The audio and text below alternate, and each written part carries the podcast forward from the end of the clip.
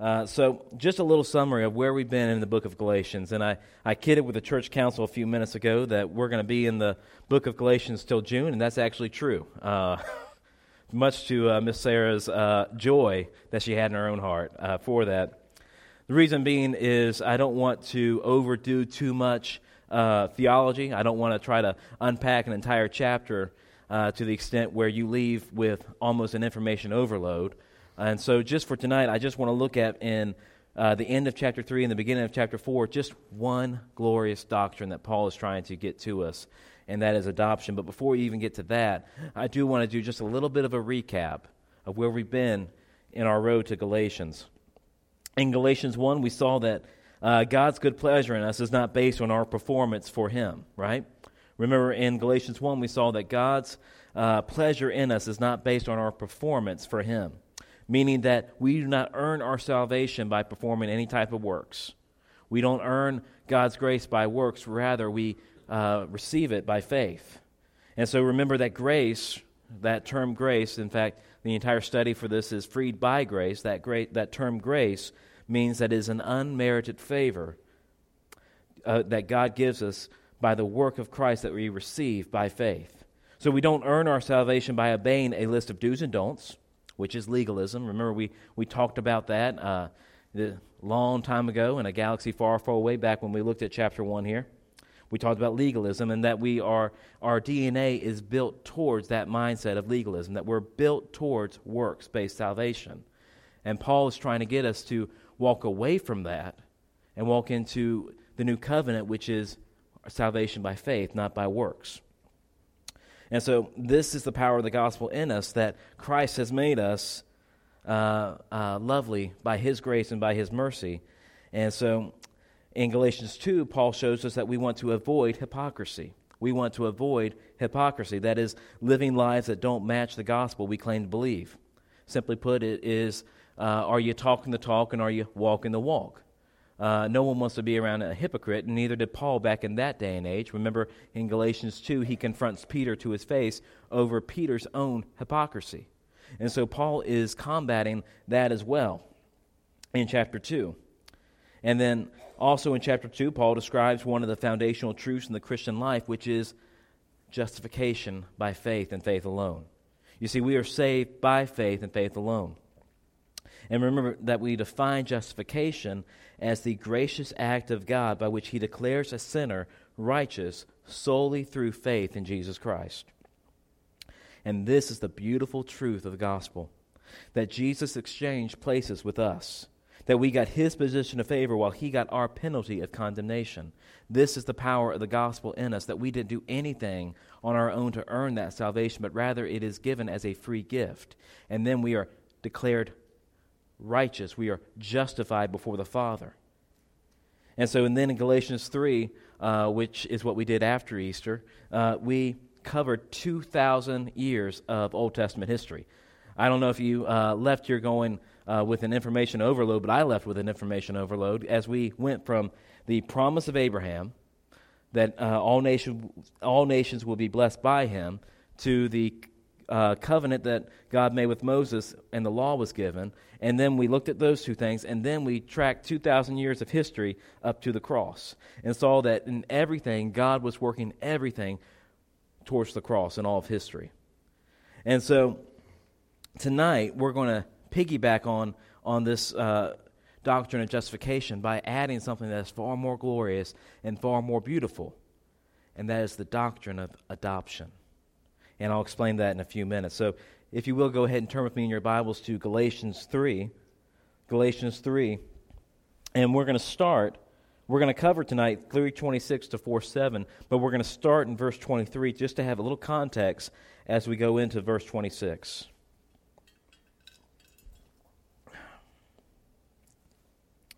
So, Galatians 3, verse 23 says this Now, before faith came, we were held captive under the law imprisoned until the coming faith would be revealed. So then, the law was our guardian until Christ came, in order that we might be justified by faith. But now that faith has come, we are no longer under a guardian. For in Christ Jesus you are all sons of God through faith. For as many of you were baptized into Christ have put on Christ. There is neither Jew nor Greek, there is neither slave nor free, there is no male and female, for you are all one in Christ Jesus. And if you are Christ, then you are Abraham's offspring, heirs according to the promise. I mean that the heir, verse, chapter 4, verse 1, as long as he is a child, is no different from a slave, though he is the owner of everything, but he is under guardians and managers until the date set by his father. In the same way, we also, when we were children, were enslaved to the elementary principles of the world. But when the fullness of time had come, God sent forth his Son, born of woman, born under the law, to redeem those who were under the law, so that we might receive adoption as sons. And because you are sons, God has sent the Spirit of his Son into our hearts, crying, Abba, Father. So you are no longer a slave, but a son, and if a son, then an heir through God. Let's pray. Father God, Lord, I thank you again for this evening. Lord, I thank you again for this church and, and everything that you have uh, done in this body, Lord, for your glory. Lord, I pray, Father, right now that, Lord, you would just meet us where we are on this Sunday night as we go uh, through the book of Galatians and look at this beautiful doctrine of adoption. Lord, I am grateful that, Lord, uh, we stand justified before your presence, but, Lord, I am also grateful that we are a child of God that we can sing, Good, Good Father, because you are a good, good Father. So, Lord, I pray that, Lord, you would give grace tonight. Lord, I pray that I would decrease so that you may increase.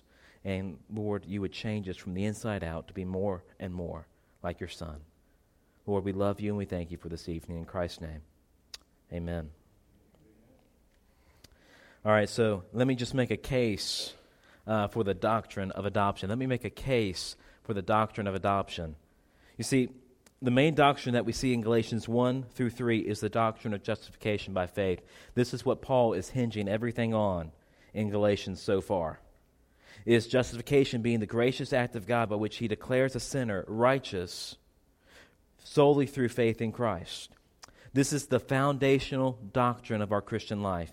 This is what we hinge everything on. This is what made an angry German monk in the 1500s write a 95 theses, nail it to a church door, and then we hit the Protestant Reformation.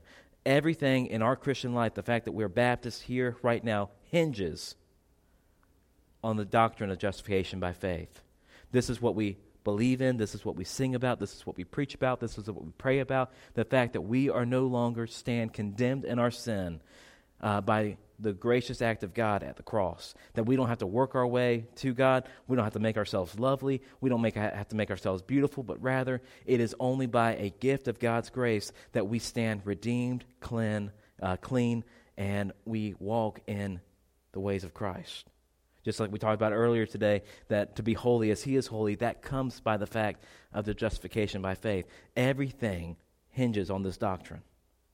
But, and I, am going to argue from what J.I. Packer says, that's not the most important doctrine of the Christian life. Rather, the p- most important doctrine is the doctrine of adoption. Let me explain. I get this quote from J.I. Packer from his book, Knowing God. And I'm going to read the quote. I believe I put it on, on uh, the sheet of paper that I, in the handout. Adoption is the highest privilege that the gospel offers, higher even than justification. This may cause raising of eyebrows, for justification is the gift of God on which, since Luther, evangelicals have laid the greatest stress and we are accustomed to say, almost without thinking, that free justification is God's supreme blessing to us sinners. Nonetheless, careful thought will show the truth of the statement we have just made that justification, by which we mean God's forgiveness of the past, together with his acceptance for the future, is the primary and fundamental blessing of the gospel, is not in question. Okay? That is not in question tonight. Justification is still the hinge by which everything rests on, and what we as Christians stand on is the idea of justification by faith. That is not in question tonight.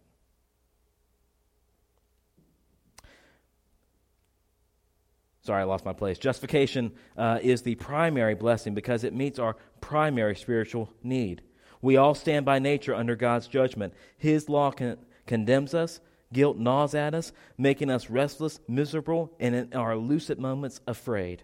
We have no peace in ourselves because we have no peace with our Maker.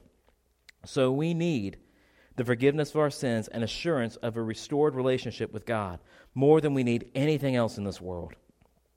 And this the gospel offers us before it offers us anything else. But this is not to say that justification is the highest blessing of the gospel. Adoption is the higher because of the richer relationship with God that it involves. You see, adoption is higher than justification. The doctrine of adoption is higher than the doctrine of justification. Justification makes us right before God the judge. This is what Bo talked about earlier in the year when we were talking about the presence of God. If you recall to mind that series, the doctrine of justification makes us right before God the judge. We stand positionally right before God. Right? Our sins are forgiven. We're no, the, we're no longer held uh, accountable for the guilt. We're no longer held accountable for the sin. Why? Because we've accepted by faith what Christ did for us at the cross. But the doctrine of adoption makes us relational with God. You see, it's not just one thing that we stand positionally uh, free in God's eyes, but also it is the most beautiful thing that the doctrine of adoption makes us children of God, makes us sons and daughters of the Most High. You see, this doctrine of adoption shows that, yes, God the judge looks at us from behind his, uh, his courtroom desk, looks at us and says, You no longer stand condemned. Christ's blood is now on your account. And what Christ did is now, based, is now what you get. And so, but then, now that we stand uh, not condemned, he then steps from behind the desk, walks over to us, and then hugs us and he calls us son and daughter. And now we are a son and daughter of the Most High. You see, the doctrine of justification is crucial because we get forgiveness of sins, but also the doctrine of adoption gives us the rich blessing of being known by God and get to know God. I'll get to this later, but again, verse uh, 6 of chapter 4 says that we get to cry out, Abba, Father. And we'll talk about what that means later, but that is a rich blessing that comes from the doctrine of adoption. And so, before we can, uh, before I can unpack verse 6, what I want us to do is, is just go through this idea of the adoptive father tonight. And we have only one point, okay? I don't think you've probably ever heard of, of a Baptist preacher say he only has one point, but that, I only have one point tonight, and that is just the adoptive father. So look with me back at verse 26 tonight in chapter 3. And it says, For in Christ Jesus you are all sons of God through faith. Notice that Paul does not say sons and daughters or children. Okay? Uh, what I often see here is, well, Paul's being chauvinistic. Paul's only saying sons. Well, no. There's a reason why Paul is using the term sons here, and it is to explain the example that he has in chapter 4. Because throughout the Bible, uh, we see that God refers to his people as sons and daughters, as, as noted in Isaiah 43 6, and also as children in Ezekiel 16 uh, 21. And so Paul is not being chauvinistic, but rather he's painting a uh, image, an example that would have been known at that time period within that culture. So whenever we read the Bible, we don't need to put our 21st century context on it. We need to recall to mind that was written in a first century context, at least in, in regards to Galatians. And so we need to sort of bridge the gap here. So, if you will, I'm going to sort of bridge the gap of, of what Paul is saying here. Looking back at Galatians 4 uh, 1 through 5. And he says, I mean that the heir, as long as he's a child, is no different from a slave, though he is the owner of everything. But he is, the, but he is under guardians and managers until the date, excuse me, set by his father.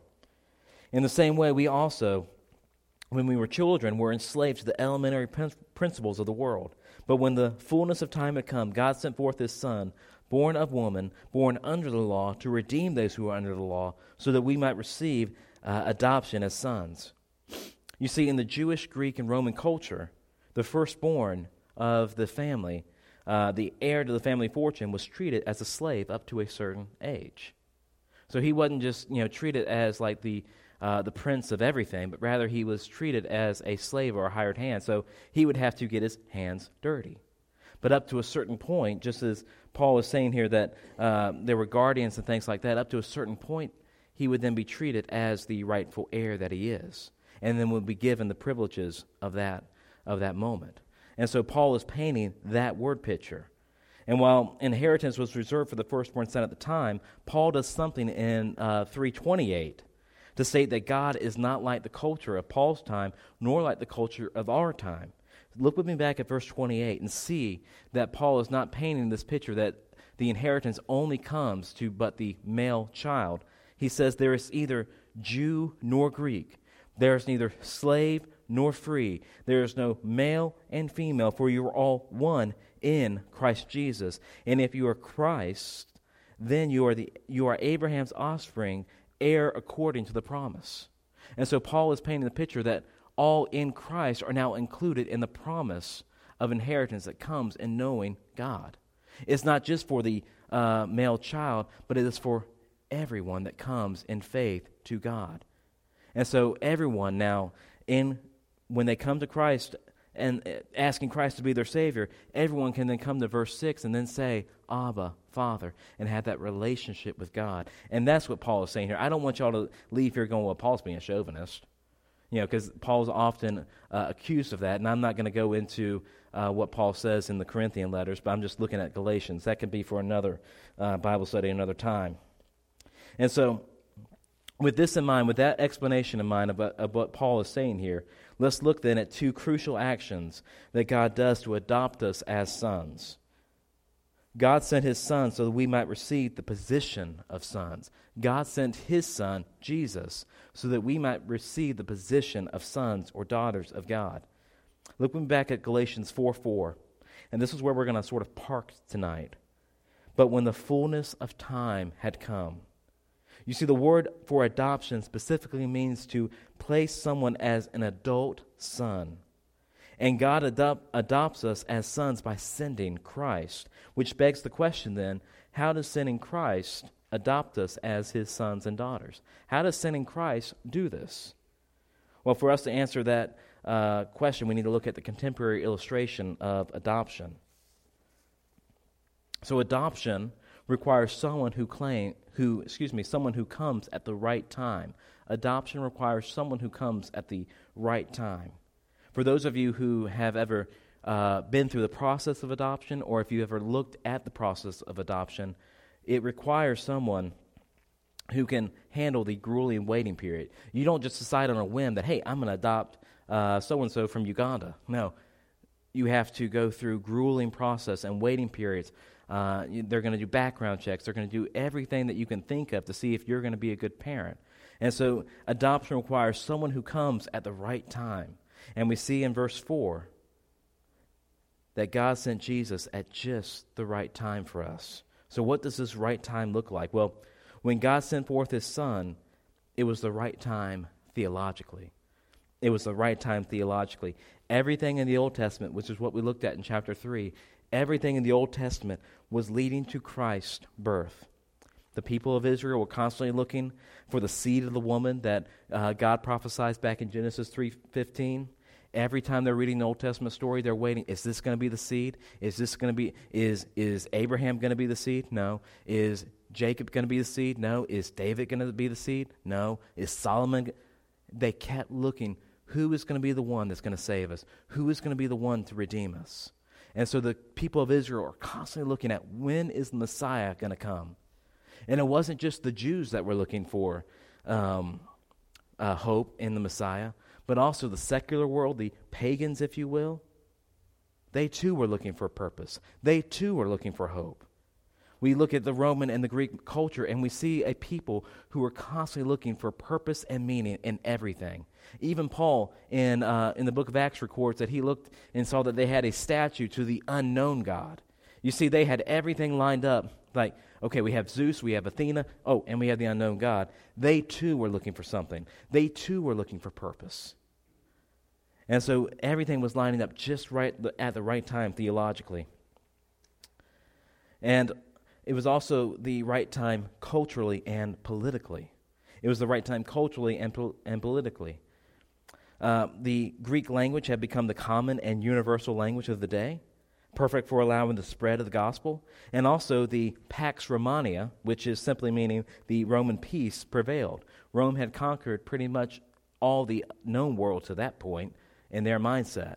And so there was a unique peace right then where there weren't kingdoms fighting each other, there wasn't city states at war with each other in Greece. Rome had pretty much secured peace. And so there was this, uh, because of Pax Romana, the Romans helped establish also roads between kingdoms. And so there was a, this ability of travel, there was this ability for trade commerce. Perfect if you're thinking of the Great Commission. Because now we have roads that can go to other places. We have roads that can lead to Galatia. We have roads that can lead to Laodicea. We have roads that lead to Macedonia. We have roads so the gospel can be spread. And so it was the right time uh, theologically and religious, uh, religiously, culturally, and politically as well. And I don't want you to think for a second that the right times that I'm, I'm quoting here or, sharing with you guys is that God's up here twiddling his thumbs going, I don't know. I don't know if it's the right time, Jesus. Hold on one second. Uh, things aren't lining up. No. God is working all of history providentially and sovereignty, sovereignly to point everything to the cross. God is working kingdoms. We see this throughout the Old Testament that God is the one that hardens Pharaoh's heart. God is working all things to the point of the cross. It is not as if God is twiddling his thumbs going, I don't know. God is our sovereign king of all time and all universes. He is the King of kings and the Lord of lords, and nothing in history catches him by surprise.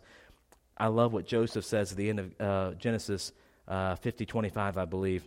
What you intended for evil, God intended for good. That God can take our sin and use it for His glory, and God can take a kingdom and use it for His glory, which everything was pointing to the cross.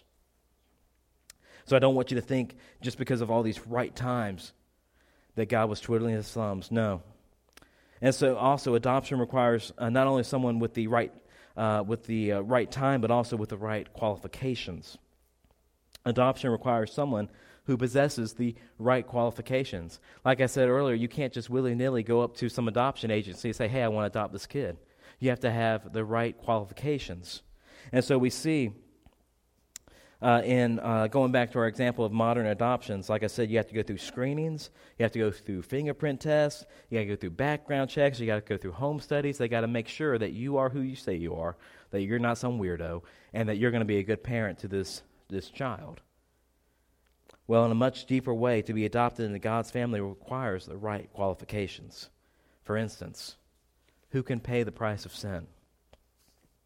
Who could pay the price that we owed God for our sin?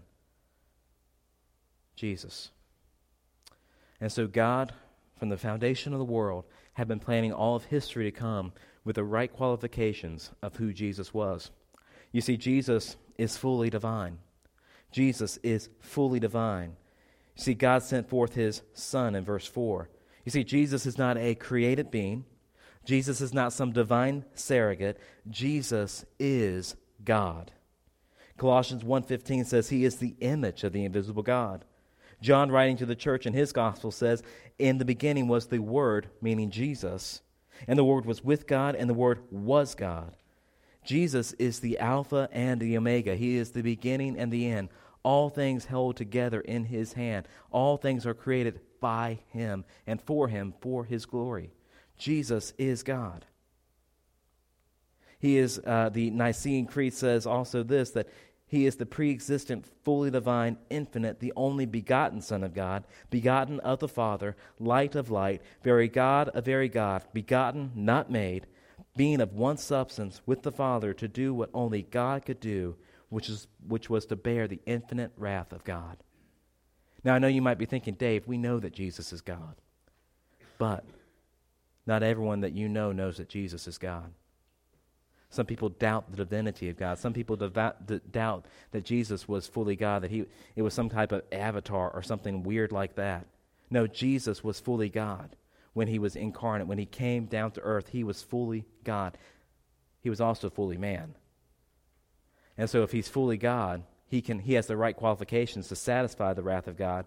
And if he's fully man, that means that he can uh, bridge the gap between us and God. Back to verse 4 God sent forth his son, born of woman. Jesus was fully human. Jesus wrapped himself in flesh. He was not some uh, weird image of God. He was fully human, fully flesh. Jesus cried. Jesus got hungry. Jesus slept. Jesus had needs, just like you and I. But he did it all without sinning. I was telling the students earlier uh, this morning in the book of James as we looked at the uh, passage in James chapter 1 where it talks about the temptations uh, uh passage. And I made the comment Jesus lived this entire life, both fully human and fully God, and did it without sinning. So all the thoughts, everything that goes through your head, all the temptations, all the sins that you think about, that you you craft, that you give birth fully to sin, and which gives birth to fully death, as James says. Jesus was tempted, and yet he did not sin. When I think about that, I'm just amazed because I know I can't even sin without for five minutes. I don't have the ability to not go without sinning. And yet, Jesus, on this earth, he walked this earth in a way where he was without sin. Praise be to God for that. Because of the fact that he did that, that means that he can do something that we can't do. So Jesus is fully divine, he's fully human, and Jesus is fully righteous. God sent forth his son, born of woman, born under the law. Jesus was not simply born a man, but a Jewish man. This is why we spent so much time in chapter 3, y'all. But, Je- but a Jewish man who grew up in a Jewish home, living and obeying the Jewish laws, which would have been the ceremonial and ritual and uh, moral laws of Moses. Jesus obeyed them all, and Jesus fulfilled them all better than we ever could. Jesus did all of that for us. And he lived the life that you and I were supposed to live in full obedience to the laws of God. So, not only does adoption have to come at the right time, but adoption requires someone who possesses the right resolve. Jesus didn't stop there at just being fully divine, fully human, and fully righteous. Paul continues in verse 4 through 5 of Galatians chapter 4. God sent forth his Son, born of woman, born under the law, to redeem those who were under the law, so that we might receive adoption as sons. You see, Jesus came with purpose. Jesus came with purpose to redeem that which is lost, which is us. Because we've all gone our own way. We've all fallen into sin. We've all chosen things that will dishonor God. We've all chosen things that create shame and guilt, like I talked about earlier this morning. We all have skeletons in our closet that we don't want anyone else to know. And Jesus came with purpose and it takes resolve to see it through completion. Back to the uh, example of adoption in our modern time, Melanie and I have uh, some friends back in Raleigh uh, who are going through the adoption process. They've already gone through the process. They've uh, adopted uh, two children from Uganda, and they've gone back to Uganda to adopt their siblings. And so they started this process back seven months ago and they have hit roadblock after roadblock after roadblock after roadblock. They have gone through different agents, or they now had to switch agencies, and you know that's just a headache in, in and of itself. If you think that uh, doing taxes is a headache, this is a real headache. Because now they're having to go through a different agency, redo the test, redo the DNA test, redo the thumbprints, redo everything to prove they are who they say they are. And then there's government agents involved. And a few months ago, I was watching a, uh, a video of uh, my friend's wife, and uh, she was talking about the fact that uh, a government agent, one of the United States government agencies from the embassy in Uganda, they brought her into uh, like an interrogation room, which is just frightening. And he's going through all these list of things. Well, you need to do this, and you need to do this, and you need. And she just looks at him and says, "I will do anything for my children." There is not a question in her mind that even though these two children are not her biological children, these are her children. And in that video, I saw like the mama bear, you know, come out on her. And she was like, I'm going to do this. No matter what roadblock comes, my resolve is to see these children with our family in the United States. She has purpose in what she's doing. And she knows that each roadblock, I have seen this time and time again in her Facebook posts and the in the little adoption group that I'm a part in, of seeing that she considers every trial pure, pure joy. It may not be easy, and it's hard to go through, but she sees what the end result is that these children will have a better life once they're here in America with them. They are her children. She has that kind of purpose. I like another analogy to this idea of purpose with what uh, Russell Moore says. And he's a theologian, but he's also an adoptive parent. And just imagine with me if you're in the process of adoption and an adoption agent tells you this. Russell Moore gives this example. Imagine for a moment that you are adopting a child. As you meet with the social worker in the last stage of the process, you're told that this 12 year old had been in and out of psychotherapy since he was three. He persists in burning things and attempting repeatedly to skin animals alive. He acts out sexually, though the social worker says uh, doesn't really fill in what that means. She continues with the little family history. This boy's father, grandfather, great grandfather, and great great grandfather all had histories of violence, ranging from spousal abuse to serial murder. Each of them ended their own lives. Think for a minute. Would you want this child? Would you want this child I just described? If you did adopt him, wouldn't, wouldn't you watch nervously as he played with uh, your other children? Wouldn't you watch him nervously as he looks at the knife at the kitchen table? Would you leave the room as he watched a movie on television with your daughter with the lights out? Now, before you, uh, you know, think, oh man, I would never adopt that child. That child is lost, belongs in an institution.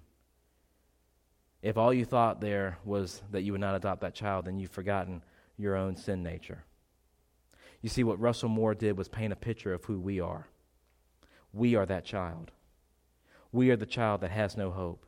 We are the child who uh, does not deserve to be adopted. We are the child who does not deserve grace. We are the child that does not deserve forgiveness. What we do deserve is condemnation. What we do deserve is to stand before the judge of the universe and stand condemned for our sin. But God had purpose in his adoption for us. He had the right resolve. He sent Christ for us, both fully God and fully man. And in that, we can have life in Christ because he did what we could not do. He lived the life that we couldn't live, and then he died the death that was meant for us. And then he rose again victoriously in that over that grave, defeating sin, hell, and the grave. And all we have to do is respond in faith to that. All we have to do is respond in faith to that gospel and live in that. And remind ourselves of what we once were and now who we are. Remember the song we sung just a few moments ago, Good to Good Father? It, we recall to mind our identity as a child of God.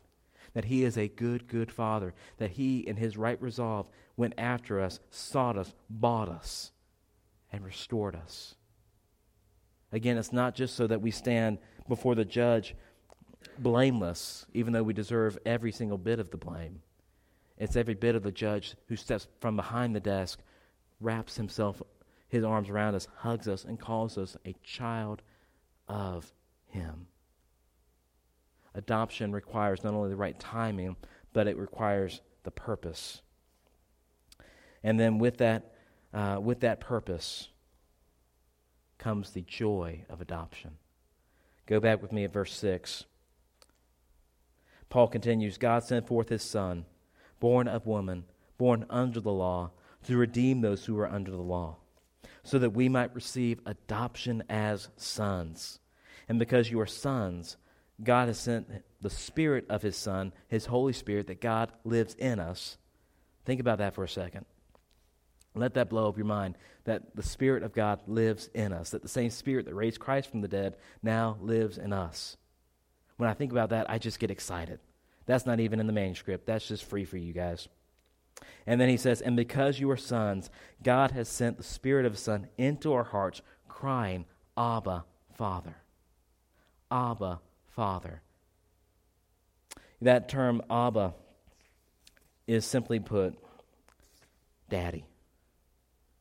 And it's not a baby daddy. I don't, I don't want you to think that it's like a baby colloquial term for daddy. It is an intimate term that we get to use with God.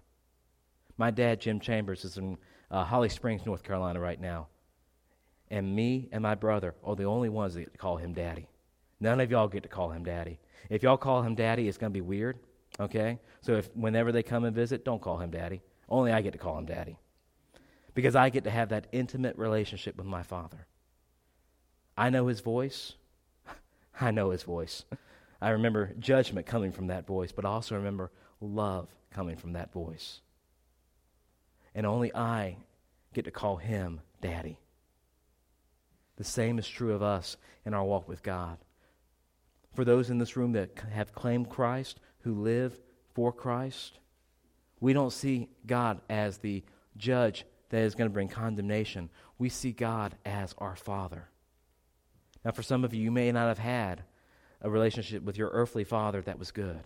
You might have been uh, beaten. You might have had uh, been neglected. You might have just been left alone. I don't know what how your father treated you. But what I do know is that we serve a good father who loves unconditionally. Now, there is discipline, like I said. The writer of Hebrews says that God disciplines those whom he loves, right? But we serve a good, good Father. Where your earthly father might have uh, not lived a life, uh, lived the life that you wanted him to live, he may have uh, beat you. I have no idea. But what our heavenly Father does is love us in a way that that just changes and all of that. And we get to know God as our Father. We get to know God in an intimate way. And so that verse there, and, and because you are sons of God, God has sent the Spirit of a Son into our hearts, crying, Abba, Father. Paul would unpack that term greater in Romans chapter 8, which uh, I look forward to it someday uh, going through Romans chapter 8 with you guys. I love that, that chapter. It is probably one of the greatest chapters in the entire book of the Bible. But Paul unpacks that term in Romans 8 by saying that when we don't know what to pray, the Spirit groans for us with a term that we, with an idea and term we don't know, and that Spirit is the same Spirit that cries out, Abba, Father. Still crying out for that intimacy, still crying out for the Father. You see, we serve a God who loves us in a way that we can't really fathom in this finite mind. But He loves us in a way that is so glorious and so beautiful that we get to call the Creator of the universe the King of Kings and Lord of Lords, the one who spoke all things into existence, the one who holds every cell in your body together right now by his hand, the one who's holding the meiosis and the mitosis, all the DNA, the way that your mind works, the synapses that are firing, everything that God is doing right now by his voice, by his command, this God of the universe, this infinite, glorious God, we get to call Father. We get to call him Daddy. You see, it's not just enough that we are justified by faith, it is also by that justification we get the glorious doctrine of adoption, where we are now sons and daughters of the Most High. And it is the most glorious doctrine that I think is there, even more glorious than the justification by faith, even though we sing about that, even though that is uh, everything that hinges on the adoption. But it, like I said, it's one thing to stand. Uh, uh, redeemed and not guilty, not condemned by God. It's another to be called a child of God. And it's indescribably glorious to be adopted by the King of Kings and the Lord of Lords. And it's one that, uh, which is why I left so many little nuggets here in chapter, at the end of chapter 3 and chapter 4. But I just wanted to focus on that glorious doctrine of adoption because it is so crucial to this Christian life. It is not just that we are redeemed and forgiven, it is also that we are now a child of God. And in that we rejoice, and in that we sing that He is a good, good Father.